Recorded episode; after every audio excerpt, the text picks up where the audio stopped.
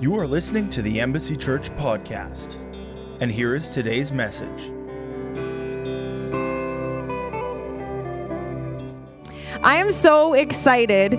Um, we obviously had service this morning at 9:30, and the word was incredible. It is a word for right now, and I'm telling you, like I just prayed, you are not going to leave here the same. It's time. Change is coming. It's time. Things are going to come off of your life and you're going to walk forward in freedom. So we have evangelist Mark Davy, who I've known for a long time. I he just said this morning that you were in the Quonset. 31 years, so I wasn't even born yet.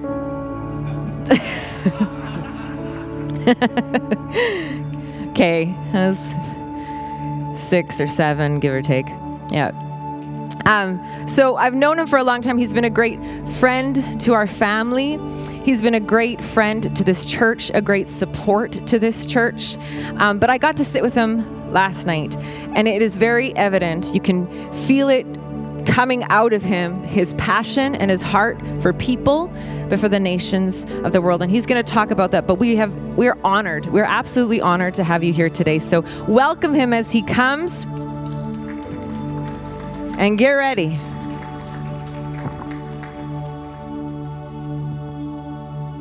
Amen. Thank you so much. Great to be in a church that knows how to worship. Amen. You know, um, if you don't, if you haven't been to other churches, and I'm not encouraging you to do so, but because this is your home church, you'll find out that uh, there's a lot of churches that don't know how to worship. There's a lot of churches that are, are don't even have a worship team. And you are blessed to have just people that commit their life to just setting the stage, the atmosphere for the presence of God and the moving of God. Amen. And so uh, sometimes you don't know what you got, but I pray that you would just thank God and, and bless God. Great to be in a great church that's moving ahead. Amen. Jesus said, I'll build my church and the gates of hell will not prevail against it. Amen. And uh, so, what an exciting time. Thank you so much. I want you to come back at the end uh, with the music. That would be really great. What a uh, exciting uh, thing to be in Prince Albert today. You know, um, 31 years ago, I came and I was with Pastor Glenn and the Quonset there, and all down through the years. And I think I was with uh, with this uh, church on their was it 20 was it their eight, 25th 18th i don't know one of the birthdays and we celebrated and it was a great time and uh, it was just i just thank god to be connected with this church but to see the church moving forward and going forward moves uh, touches my heart amen we've had some great times uh, and uh, this year uh, in march 18th everything ground to a halt for us but uh, the pastor of the church that i attend when I'm not on the road, so that means that I'm usually there once a year. Usually, I usually preach there, but this year I was there a lot. And uh, on March 15th, he stood up and said, We're going to donate all of our missions for the whole year in advance today. And they sent out $150,000, a bigger church.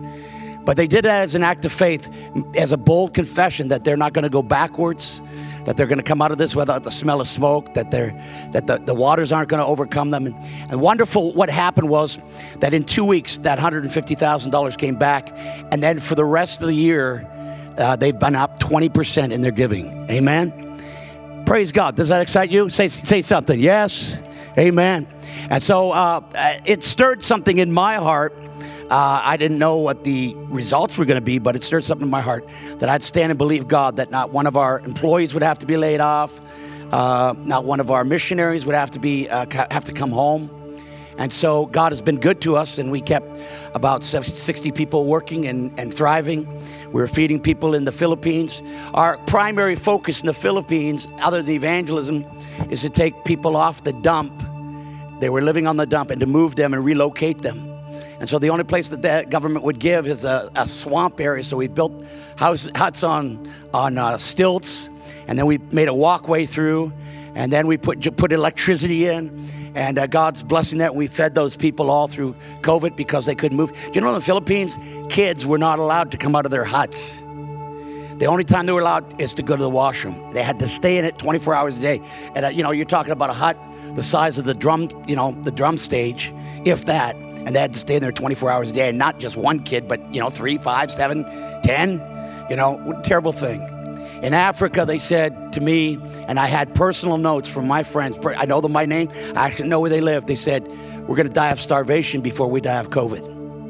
And so we started feeding the people in Africa, in uh, Uganda and South Sudan, and then our newest operation is in Pakistan.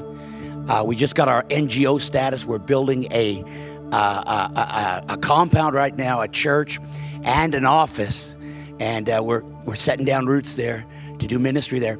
Uh, I've gone there many times. The first couple of times I did crusades in Lahore, but we're not allowed to do crusades in other parts of the, the, the, the nation. So we go into little towns. They put up these rugs. They call them tents, but they're just beautiful rugs. And uh, put them on the floor, put them on the walls, put them on the ceiling. And uh, they'll have five or ten, seven people that are saved Christians.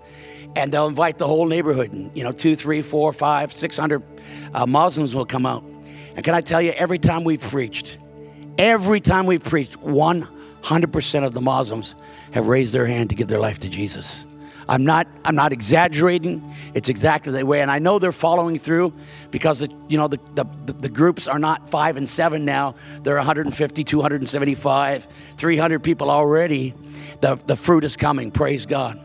They took us to a, a factory, a brick factory, and I, I questioned, why are you taking us there? But when I got there, I understood that there were 300 slaves, children, moms, dads, that were slaves in this brick factory. And you know, it concerned me. I saw what was going on. With all we're doing, we have a, you know, we have a medical center, we have two schools, we have two Bible colleges, we have churches, we have Operation Rescue, we have all these different corporations that are doing things. We're w- rescuing women off the streets, teaching them baking and how to make shoes and how to do hairdressing and and uh, you know other things. And then we're in the prisons, and so all the things we're doing. And I saw this, and it just gripped my heart. I want to show it to you, and uh, then I'll get into the Word. Praise God. So some people asked us, "Why don't you, you know, make a big deal of it and and uh, get it all over the government and you know let this uh, video go, you know, on the internet?" And we don't want to close the doors that God's opening, right? And at the same time, you know, we're not excited about that going on. This is a political, it will be a political decision that has to be made by the highest authorities, and we don't want to embarrass them into making change and closing the doors for Christians. We'd rather keep on ministering there and gently move towards that. Amen? So, what the Lord spoke to us is I said to my team, I said, guys, you got to go in there once a week and minister. They called me back two weeks later and said, we can't go in once a week. And I said, well, then can you at least go in two or three times a month? And they said, no. And I said, and, and they said, we have to go in there twice a week. And so it's a good journey for them to go get there. And so they're going twice a week. And then in the course of it, I felt, you know, in my spirit, I can't, you know, drop everything I'm doing with all we're doing and start freeing slaves. But what I can do is we can make sure there's a gospel outreach there. And we're going to put a church right beside that brick factory. We already have land and we have the bricks given to us by the brick uh, the the brick make the brick owner. He likes us, and I like I like him, but I don't like what he's doing. But uh, there's a relationship there, and he's going to help us with the bricks, and then we're going to have to raise money for the rest. But we're believing in early 2021 we'll be able to put up a church to worship on Fridays. That's when they worship over there, and then also uh, put up a school. Like a, it will also be a school during the uh, weekdays and will be a place where those uh, young uh, slave kids can go to school. Do you know that that mom? Her parents had never been to school. She'd never been to school, and none of her six kids have ever been to school. So the parents are willing. They work 12 hours a day. You think you work a long time? They work 12 hours a day, seven days a week, and all they get is enough money for food. That's all. And so, uh, but the parents said they're willing to work an extra two hours on weekdays so that their kids could go to school for two hours. That's, that's real love, amen? And so we're gonna do this. It's exciting. This is what we can do. And I'm, there's factories like this all over Pakistan. It really breaks your heart. And this is the one that Buggy is the one that God uh, put in our heart to minister with all the other things we're doing. But we're gonna keep uh, a thrust into Pakistan. Also, next year, the doors to Saudi Arabia is opening up for us to go and minister. Amen? We're already in Qatar, we're already in Kuwait, and other Middle Eastern countries are opening up. So keep in prayer. When I was a young boy, the Lord told us to take the gospel to the North Africa and Middle East. About four years ago, I said, Lord, the Middle East isn't even opened up yet. And uh, you know how many know that God has a timing? But when the timing is right, and then without me doing anything, all of a sudden the doors started opening up, and it's like a flood. They're opening up in the Middle East. So keep on praying for us. We're taking the gospel. We are your hands extended. Um, we're your mission, one of your missions projects. And so, as you give to, if you give to the church, you're tithing to the church. This church is also helping us. And so, when you get to heaven, uh, in, in, eternity, you're going to find out there's rewards for you that you didn't even know you were going to get. But uh, how awesome is that? Amen. And so, I want to just thank you, appreciate it. Just make mention. There's some materials in the back. I'm not a salesman, but I do have some things available. If you are interested in being a better witness, there's three D- DVDs out there. One's called The Macedonian Call, The Heart of the Evangelist. Here's one called Effectively Communicating Your Faith. And here's one called God Uses People. Very funny uh, uh, message, but uh, just so true that God can use anybody, anytime, anywhere. And then if you're struggling in making decisions right now, here's a CD called The Power Decision. Uh, also, a book that 64,000 people came to the Lord in three and a half weeks. This is not a sterile book. You know, sometimes you read a book and you think the author is so wonderful and perfect. Well, you guys already know I spit and sweat and all that stuff. But, but you'll also, if you read this book, you'll also find that I have moments when I shake my head and say, What am I doing here? And yet, in the midst of it, and I also, also battling, my father went into the hospital. Uh, my mother went into the hospital with a stroke. Three and a half days later, while I was over in Africa, my father went to go visit her and he had a massive heart attack. Three and a half days later, he had a quadruple bypass. I called and said, I'm coming home. He said, No, you're not. You can't do anything here that you can't do over there. You stay there and keep on preaching the gospel. And so, I, with all that was going on, God was so gracious to see a great harvest. But here's one it's 100 confessions to set you over. God said to Jeremiah, Behold, I put God, my word, in your mouth. You know that when God's word gets in your mouth, it will give you strength to get over. How many got, want to get over some things? Get over your laziness. Get over your sickness. Get over your financial problems. Well, I believe God's uh, word is like a medicine. And I've challenged people and I've had great results. I have uh, people tell me all the time to take three scriptures, stand in front of the mirror, and uh, make a confession of faith. Take you less than a minute and a half. But if you'll do it every day, I, I believe that, that by the end of the month, you'll find yourself so much more uh, strong and able to do the work of ministry. Praise God. Let's get in the Word. Are you ready for the Word? Say, I'm ready for the Word. Genesis 4:25. Genesis 4:25. We're going to start in Genesis and we'll finish in Revelation about four o'clock this afternoon. And if you're here, uh, you'll be the only one because I'm not going to be here. Praise God. Genesis 4:25. And Adam knew his wife again one translation says, and Adam slept with his wife again. That's the message. One translation says, and Adam, uh, and Adam had sexual relationships with his wife again.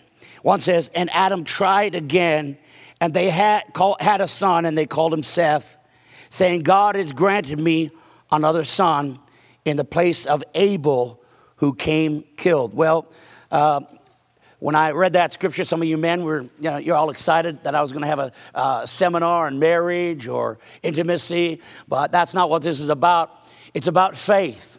And there are times when we have to, like Adam did, we have to try again. Everybody say, try again. Try again.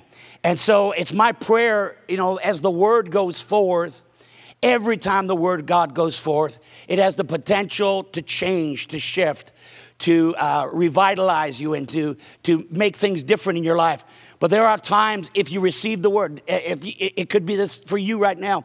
It could be that you receive this word and it's a life altering word that totally revolutionizes your life. And so I pray it will be in Jesus' name. The message title is Try Again. so God creates Adam, and uh, later on, he takes a rib from Adam and he creates we, uh, Eve. And when God created Adam, he called Adam man. And when God created woman, Adam looked at that, uh, that beautiful sculpture and he said, Whoa, man. And uh, you might you heard that before. Gong. Okay. So, uh, you know, I thought maybe it's so long ago that maybe there's a new generation rising up. But yeah, well, you know, obviously the, the most beautiful uh, part of the uh, you know of man and woman is the woman you know and so but praise god the deal is simply this that God created them. And then he said, Be fruitful and multiply, take dominion over the earth.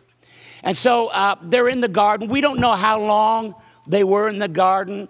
Um, many Bible scholars that take you know things literally, they say, well, it's 8,000 years. Uh, you look and talk to scientists, they say the world's millions and millions of years older. Um, God created could have created the world so it looked like it was millions of years, 8,000 years ago. Or uh, it could have been created uh, millions of years ago. The Bible says in the beginning, God created the heavens and the earth, comma. And then the world was out, without form and void. So one person asked, Did you know anything that God ever made that was without form and void? Well, why was the earth without form and void? Some people believe that uh, over those years, the enemy roamed on the earth and he became the prince of the power of the air when he was cast out of heaven. And uh, that the world was, had no form and it was without void because of the enemy being cast to the earth. And so Genesis is, for some people, they look at it as the recreation of the world. Whichever way you look at it, I don't have a problem. I'm not going to split hairs over that. I'm not going to argue with you. We can, we can walk together. Uh, I, I, don't know which one I believe. Uh, I just I'm happy with either one. That's, I'm good with either. Uh, but there's some things that we stand upon that Jesus is the only way to salvation. Amen. There's no name. There's no other religion that can bring you to, to, to God. Well, I'll fight for that one. But other things I'm not so worried about. But God created Adam and Eve, and they were in the garden. We don't know how long they were in the garden. They could have been there for years. But at one point, Adam and Eve succumbed to temptation. They listened to the serpent, and they ate of the fruit of the tree of knowledge of good and evil. And the Bible says that a cloud came on, that, that sin entered them, and Adam and Eve uh, slapped a beef a boogie and they went and hid. And that's, the, that's really the message of religion all down through the years that when man has made mistakes, they've gone and covered themselves. They've gone to hide. They've gone to, to hide away. God, in his mercy, comes down and he said, Adam and Eve, where are you? Well, he knew where they were. He just wanted to make, he wanted them to identify themselves.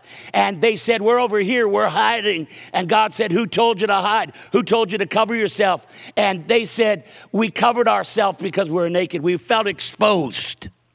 And so God, in His mercy, took an animal and shed the blood and covered them with a cloak, which is symbolic, the beautiful picture of salvation that would come through Jesus Christ, the spotless lamb without a sin. And so uh, uh, Adam and Eve are covered and they begin to get restored. And they get back in their rhythm and they start uh, trying to fulfill their purpose and destiny and, and they're walking with God again and they're walking in restoration. And the Bible says they began to, uh, they, they, they were fruitful and they multiplied and they had two sons, one named Cain and one named Abel. And they're walking in the blessings of God. They're starting to take dominion. They're multiplying. They're, they're not only just putting in time, but now they're taking space. They're taking territory. They're fulfilling God's plan for them and everything's going well. And they're walking with God and everything's nice and wonderful. But one day they get hit and an uh, uh, you know emergency hits, a, a surprise comes, a difficulty comes, and they wake up one morning to find out that Cain has killed Abel. And I don't know what it would be like for you, but you know, all of our lives, we have times in our life when situations come and they blindside us. Situations come and they appear to take away our breath. Situations come, they we, we thought we were moving forward, but all of a sudden we find ourselves on our derriere and we get knocked down. And this is life, and this is what happens. And and uh, we all have experienced times like this. I don't know where you are right now, but I may be speaking to somebody right here in this crowd that your breath has been taken away that, that, that, that, that you feel like you're on pause, that you feel like every day's Groundhog Day, that you feel like you had plans and you had goals and you had a picture of where you're supposed to be. And it seems like over the last six months, COVID has redefined you and you feel smaller and you feel less than you were before.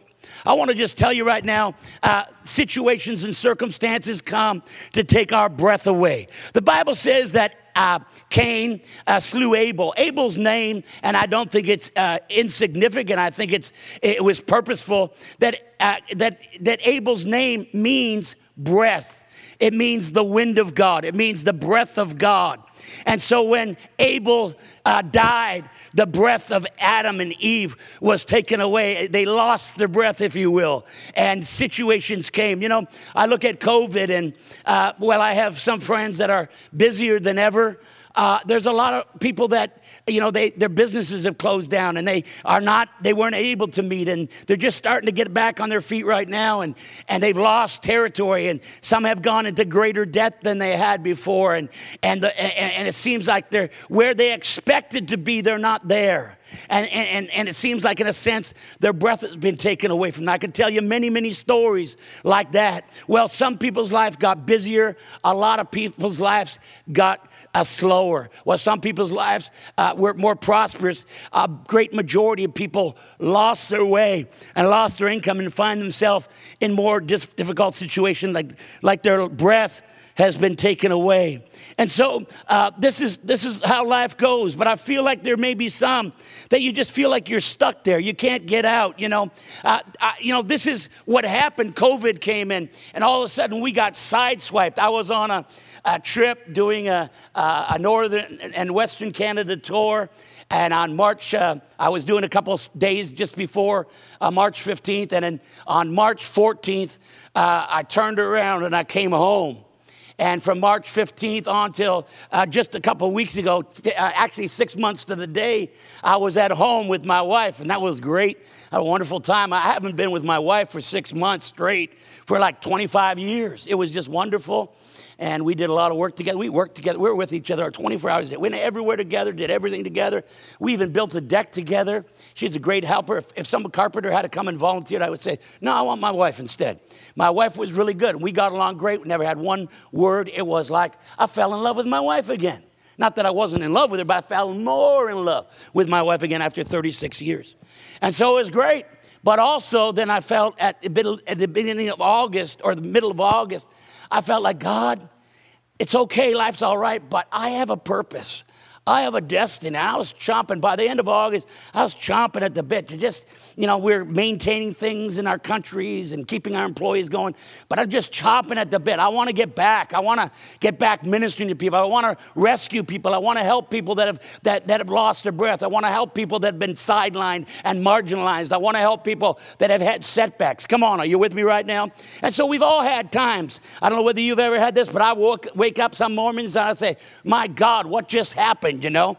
And, uh, and so, you know, sometimes you drop a bomb in your own ship, and sometimes somebody else drops a bomb in theirs, and your, your ship takes on water. But um, that's how life is.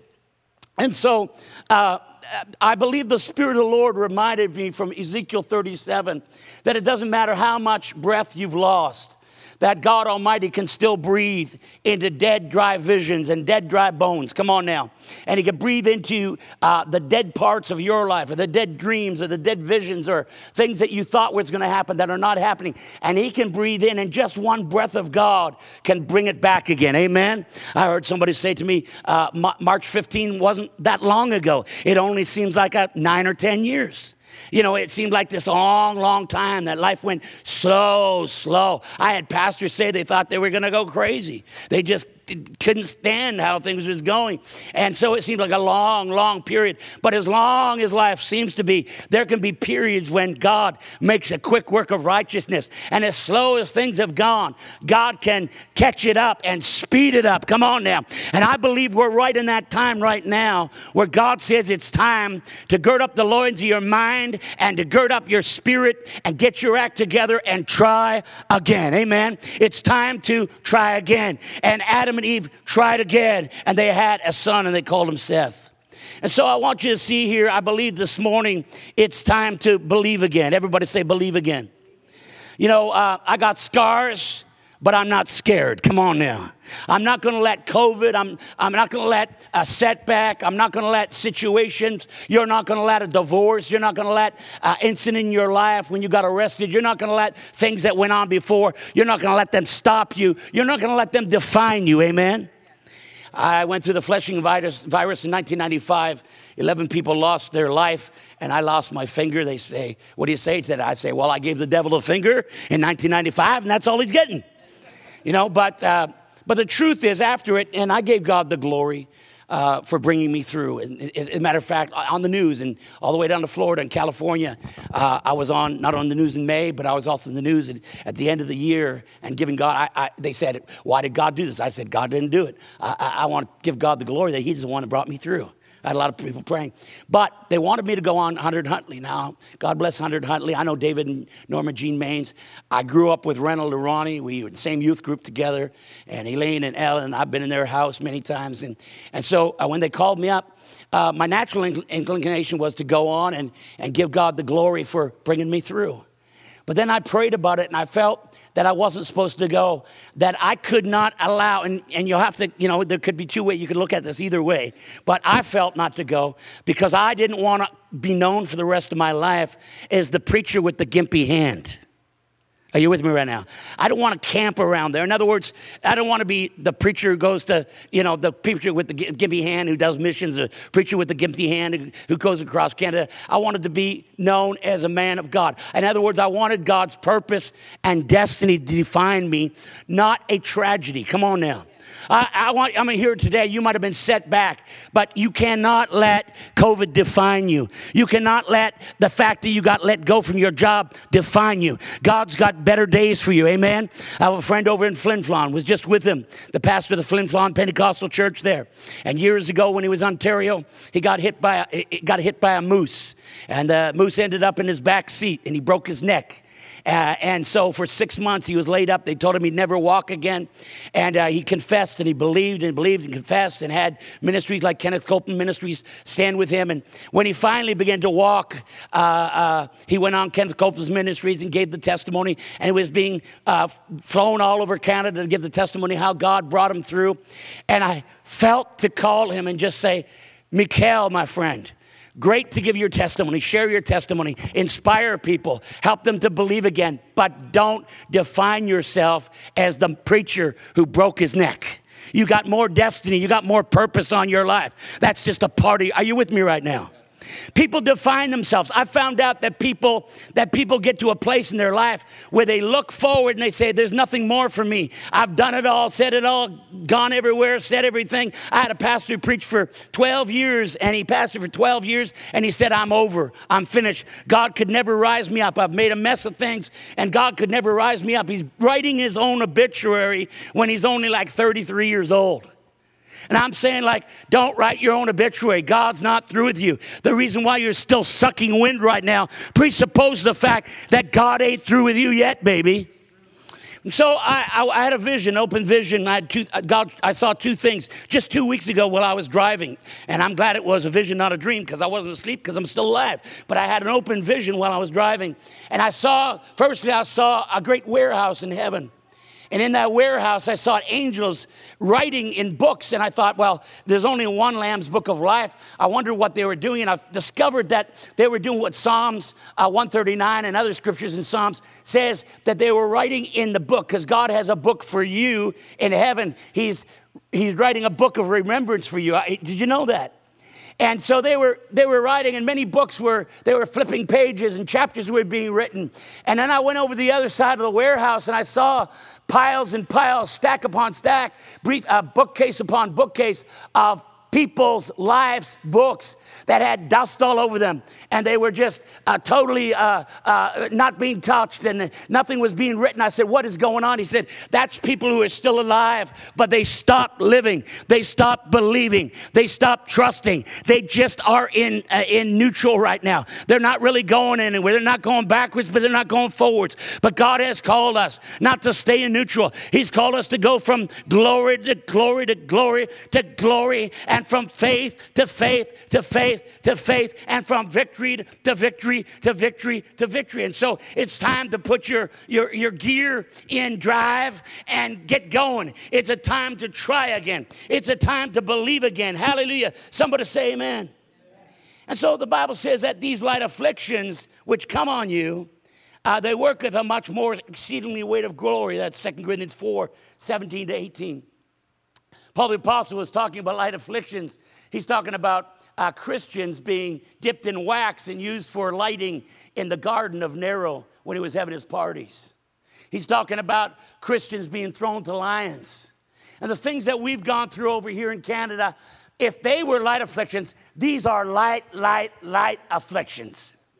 But the things we're going through, they still hurt. They still mean something. They, they still uh, have uh, take their toll on us. But God said, I believe right now it's a time to try again. It's a time to believe again. Listen, there are a lot of things you cannot control in this world. Can't control the temperature. Can't control the environment. You can't control what your prime minister says. You can't control what they do to the South. You can't control all kinds. Of, you can't tr- control the price of oil. You can't control the price of food. You can't control what your spouse says. But you can control two things in your life. You can control your believing and your speaking. Paul the Apostle said, I believe, therefore we speak. We believe, therefore we speak. And what, he was saying is simply this we have a spirit of faith. It's not something we're trying to work up. God gave us a spirit of faith when we were born again. And if we'll activate it and let the word of God get into our heart, then uh, we can also let the word of God flow from our heart. And if you want to fill your life with, you know, internet and fill your life with bad news and just keep scrolling all day, seeing what more bad news you can, you can have, well, that's fine for you. But for me, I'm going to believe the Lord. Hallelujah. I want to meditate upon the Word of God day and night and get it in my heart so that when I speak and when I believe that the rudder of my ship will take me out of every storm, take me out of every difficult, and I will go and do what God has called me to do. Somebody say amen. And so we all are called to be believers and speakers and to believe against. Hallelujah. Now, what's the balance that? Yes, we wear masks when we have to. Yes, we, you know, we Purell. Come on now. Yes, we, uh, we, uh, you know, wash our hands 2,000 times a day. You know, and we do what needs to be done because we're in this world. But we're in this world, but we're not of this world. We do not let the attitude, because you see, the attitude of the world is they want fear to just crunch you into a little box and make your life smaller and smaller and smaller. And the fact is, God doesn't want your life to be smaller and smaller. He wants you to be bigger and bigger, stronger and stronger, more influential and more influential. And you say, Well, I don't know about that. What about the prayer that John the Baptist prayed? Well, let me explain it to you. John the Baptist said, He must increase and I must decrease. What he was saying is, he said, We're at the end of the old covenant. I am the last Old Testament prophets. We are now entering into a new covenant, not of law, but a new covenant of grace. And we, I, the prophets, the Old Testament prophets, the law must decrease, and Jesus, King of kings and Lord of lords, and the kingdom of God must increase. So, a bad prayer you can pray, I heard preachers, I actually prayed them before when I was young. I used to say, Oh God, it's all of you and none of me. Well, if it's none of me, then let God preach. If it's none of me, let God go to the mission field but he works through people. So I used to say, God, it's all of you and, and none of me. But then I realized that God didn't want none of me, He wanted all of me. And He wants all of you, amen? So, what is the equation? It's not none of me and all of God, it's all of me covered by all of God. Hallelujah. And it's time to believe again that God can take our lives, purify us, and make everything that He's put in our life flow together for His good and glory and bring uh, results. I cannot afford to let the world's mentality get into my heart. The Bible says, guard your heart with all diligence. Out of it flow the issues of life. And then it says also, it says, it says here, uh, it says, uh, so we have to guard our heart because it determines the parameter of our life. If you, your heart is small and, and you don't let God's word in your life, your spiritual life will be small and you'll feel inferior, inferior and inefficient, insecure. But if you allow God's word in your heart, you'll get larger and larger and larger. Hallelujah. And the more you guard your heart and keep your heart pure before God, you're not going to let people disappoint you. You're not going to let people, you're not going to let unforgiveness rob your life. You're not going to let situations define you, but you're going to let God's word keep flowing in your heart. And the more it flows, you, the more your parameters get larger. And then the next verse says, uh, guard your heart. And then the next verse says, and put away away a froward mouth. F R O, not forward, but froward. I looked up that word froward, and it means a mouth that is not under conviction, not under compulsion, not under the compassion of Jesus Christ. In other words, bring your words through a filter and let your words be words of goodness and faith. Amen. Hallelujah. And allow your words. So, what I believe goes into my heart, what I speak comes out of my heart. And I refuse to let uh, this, this pandemic poison my potential. I refuse to let uh, this friction fracture my future. Come on now. I'm in this world, but I'm not of this world. I'm aware, but I'm not compulsive. I'm aware, but I'm not, I'm not, uh, I'm not uh, uh, oppressed by the world. Hallelujah. And so it's time to believe again. It's also time to dream again. It's time to dream again. It's time to ask God, Lord, what are those things you gave me before? If you don't have dreams, to ask God to give you a dream. Why are you here on this earth? Are you here just to, you know, suck wind and blow wind and drink Tim Hortons coffee or Starbucks coffee? Whichever. I mean, are you here for that or are you here to make a difference in your life? And God wants to make a difference for your life. He hasn't called you just to put in time. He wants to, he wants to make your life significant and purposeful. And so it's time to dream again. God gave me a vision when I was a young kid that I'd take the gospel into Africa and I would be an evangelist. And, and later on, he defined it when I was in Bible college that it would be North Africa, Middle East. And then in 1909, he, he said, now's the time to get out of pastoring and go and do it. And so I released, I got released from pastoring and went into this. In the last 21 years, we've been doing this and started believing God for 50,000 souls. But we've seen 2.9 million come to the Lord. Two years ago, the Lord started challenging me. He said, it's time to believe me for 10 million souls. And I thought, oh God, I got to get going, man. I ain't getting any younger. Hallelujah. Help me, Jesus. Tomato, tomato, ketchup. You know, I got to get going, you know. And so, uh, but I feel the Lord just burning in my heart. And then I got into COVID.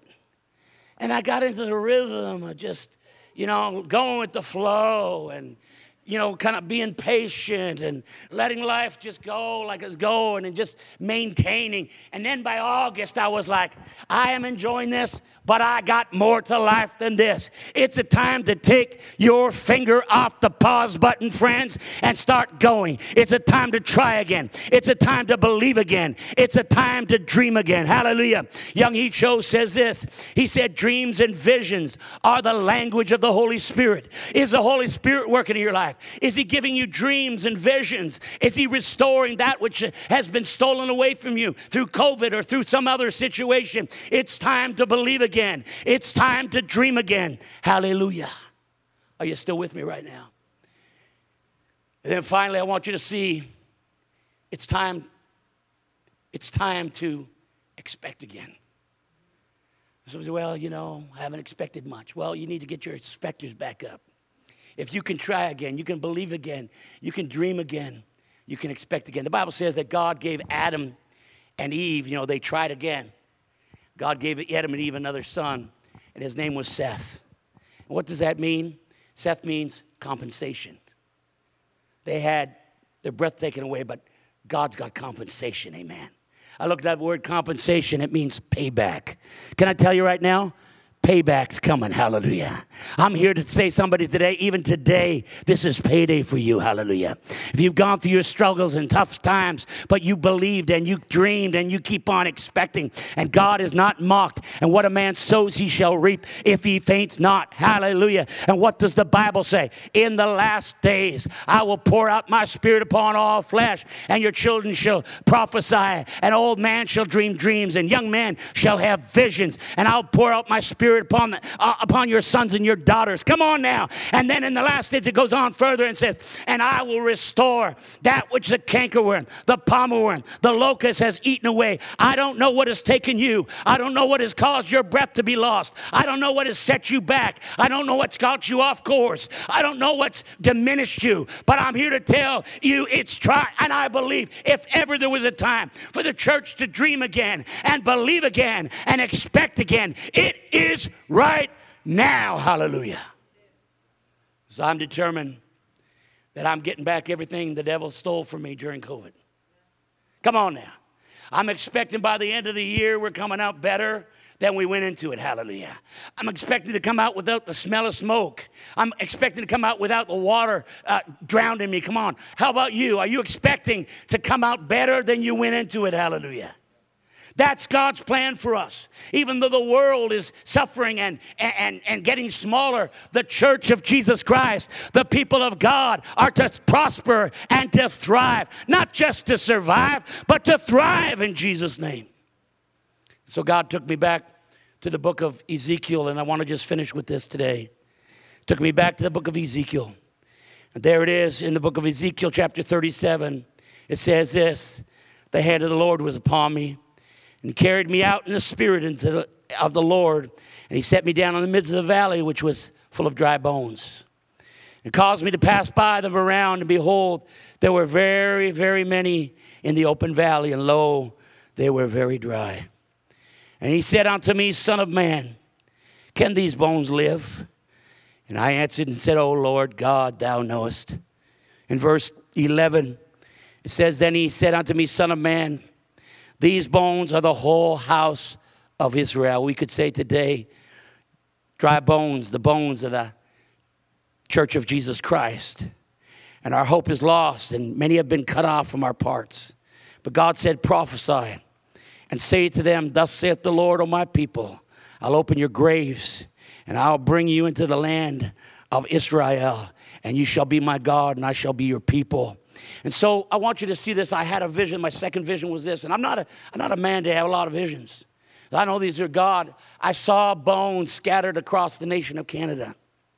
I saw bones and I said, What are these bones? And God said to me, These are the bones of the church of Jesus Christ that have been scattered before COVID, have been scattered after COVID. Do you know some churches are not yet back to worshiping together? And many churches are worshiping, and only a third or a quarter of their churches come back. Many are staying away. I've heard uh, that many churches are stronger financially, but it's been hard, very hard to get the church back. Listen to me, those you're watching on the internet. There may be a small fraction of you that are home because you're genuinely in a situation where you're older or you have a condition in your life and you need to stay home for your sake and also for the sake of others. But there's a lot of people watching on the internet today I want to tell you right now, I have a word from God. It's time to get back to church. And many have said, well, the world's coming to the end. It's time to get back to the church. How much more as you see the day approaching? It's time to get back into the house of God.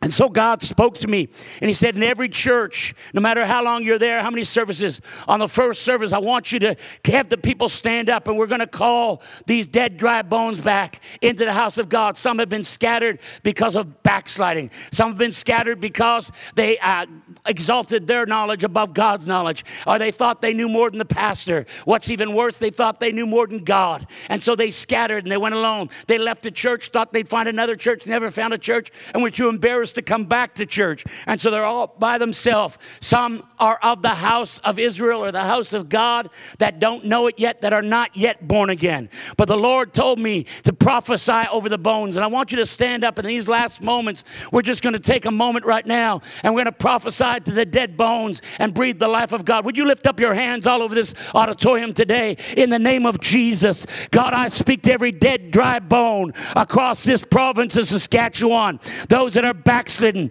those that got their nose out of joint, those that got injured, those that have been separated and scattered from the body of Christ. And in the name of Jesus, I crawl call back every dead, every dry bone. I call back every thirsty bone in Jesus' name. I call them back into the house of God. I hear the bones are rumbling now, Lord God. I say to those on the internet, it's time to come back to the house of God. It's time to get yourself into the body of Christ where your joint can supply somebody else's and somebody else can supply your joints. Hallelujah. And I call the bones back into the house of God. And I say, say the knee bone is connected to the hip bone, and the hip bone is connected to the backbone, and the backbone is connected to the shoulder bone, and we're all connected to the head, which is Jesus Christ. And I call these bones back into the house of God. Those that have been scattered across uh, Prince Albert, those that once were in the house of God but have gone off by themselves.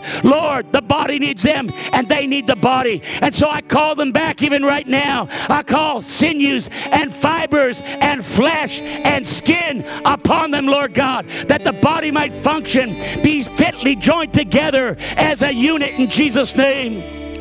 And then I speak over those dead, dry bones. And I speak the life of God into every bone. I command in the name of Jesus this church to come alive like it's never been before.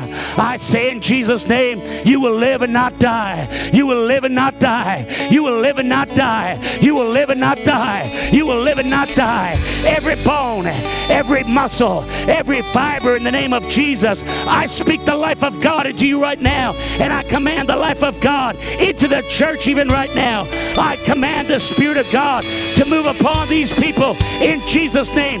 The breath of God into every department of this church. The breath of God into every leader into this church. The breath of God upon this pastor and upon the leaders, Lord God. Every part of this church, I breathe the breath of God into it and say, Oh, bones, you shall live and you shall not die in the mighty name of Jesus. And I declare it's time to try again. I declare it's time to believe again. I declare it's time to dream again. I declare it's time to rise up in the name of Jesus. Hallelujah. Would you lift up your hands and just worship the Lord? I see a mighty army coming out of this church. What the devil meant for your harm, God says He's going to turn it around for your good. Your past won't define you, your success will define you. The empty chairs won't define you, it's the full chairs that are going to define you. The losses aren't going to define you, it's the victories that define you. Your failures are not going to define you. It's your successes in obeying God that's going to define you. And I call this church up higher in the name of Jesus. Everybody say, higher, further, onward, new rooms, new fears, new places in the name of Jesus. I call this church into new realms in the name of Jesus. I speak healing over this church. I speak restoration over this church. I speak the life of God, not back to what you were. No, no, no, no. Back to what you're supposed to be. Back with what God has called you to be. Back to what God has ordained that you should be. In the name of Jesus, every bone shall live. Every bone shall have life of God in it. In Jesus' name. And I call this church alive in Jesus' name. And I speak the life of God. Would you just bow your heads? Close your eyes. I'm done in just about a minute. But I'm wondering today, is anyone here? Maybe you're sitting here and you're wondering, what is this guy preaching about? But the day you realize there's something missing inside your life. Pascal said there's a God shaped vacuum in the heart of every man that cannot be satisfied by any created thing, but only by God. John Denver, before he died, he defined it this way He said, It's the endless yearnings of the heart. Something we're always yearning for that we can't find. God says that unless you're born again, you will not see the kingdom of heaven. Today, if you're here and you don't know you're saved, you're not sure you're saved, you say, Why do I need to be saved? Because Jesus said, If you receive me, you'll have life. And if you don't receive me, you shall not have life, but the wrath of God will abide on you forever. If you're here, you don't know you're saved, you're probably not saved because the Bible says it's given unto us to know that we have life eternal. If you're here today and you can't say for sure you're saved, let me tell you something. The Bible says, let the redeemed of the Lord say so. I'm speaking to one person here and saying this. Do you realize today that you are brink, on the brink of either walking backwards into the old past that you've walked into the hang-ups to the to the to the to the situations and circumstances of the past that brought you much pain or you at the crossroads right now and the door is open and Jesus says come and I will I will I will heal you. Come. My yoke is easy my burden is light. Do you realize right now you're at the threshold? And either you're going to go backwards by refusing or you're going to say yes and you're going to enter into the kingdom of God you say, Well, I don't understand it all. No, it's hard to know what the house looks like when you haven't stepped through the door.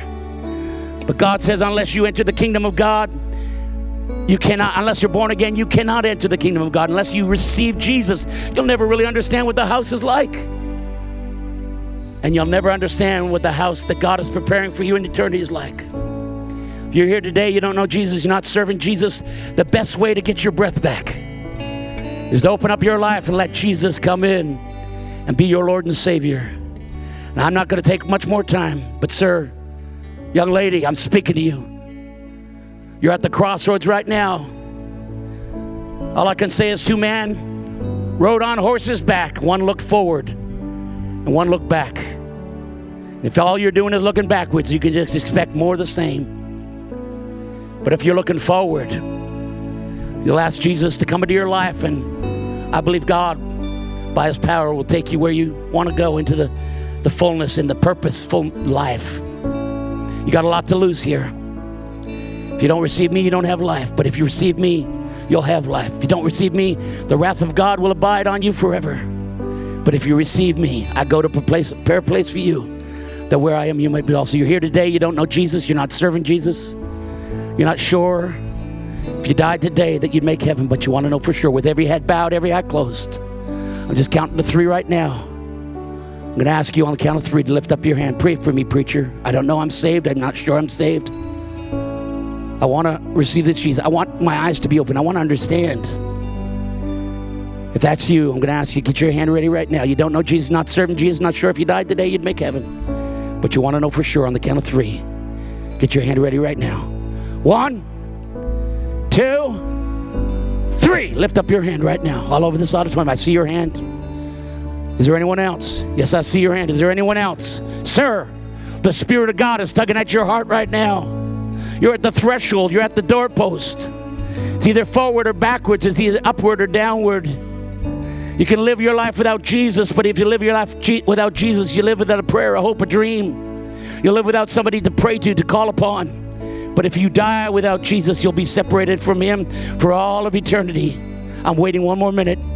Brother Mark, I don't know Jesus. I'm backslidden. I can't say for sure I'm saved. But I want to know, would you pray for me? Just slip up your hand. I'm not going to embarrass you. I'm not going to ask you to speak in the microphone. I'm not asking you to come forward.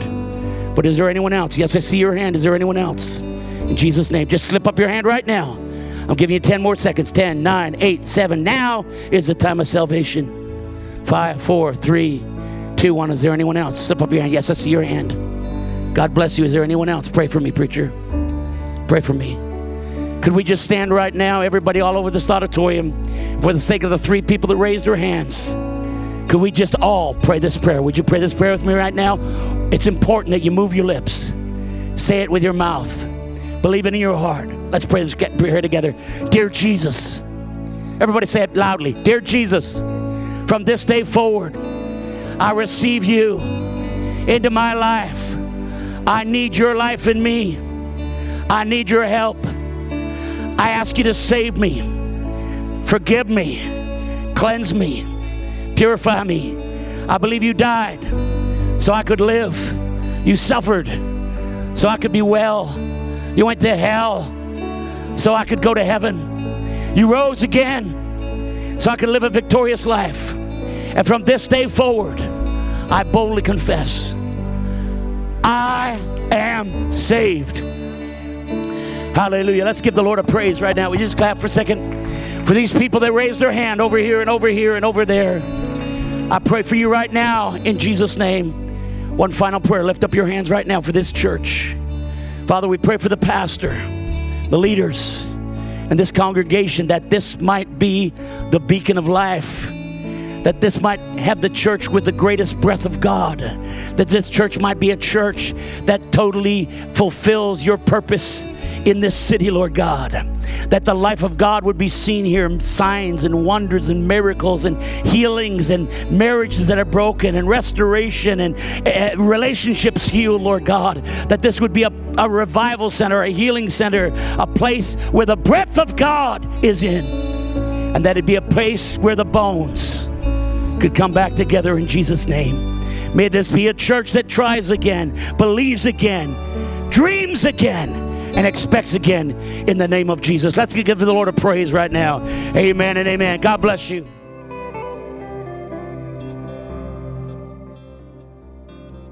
For more information about Embassy Church, visit our website at embassychurch.ca.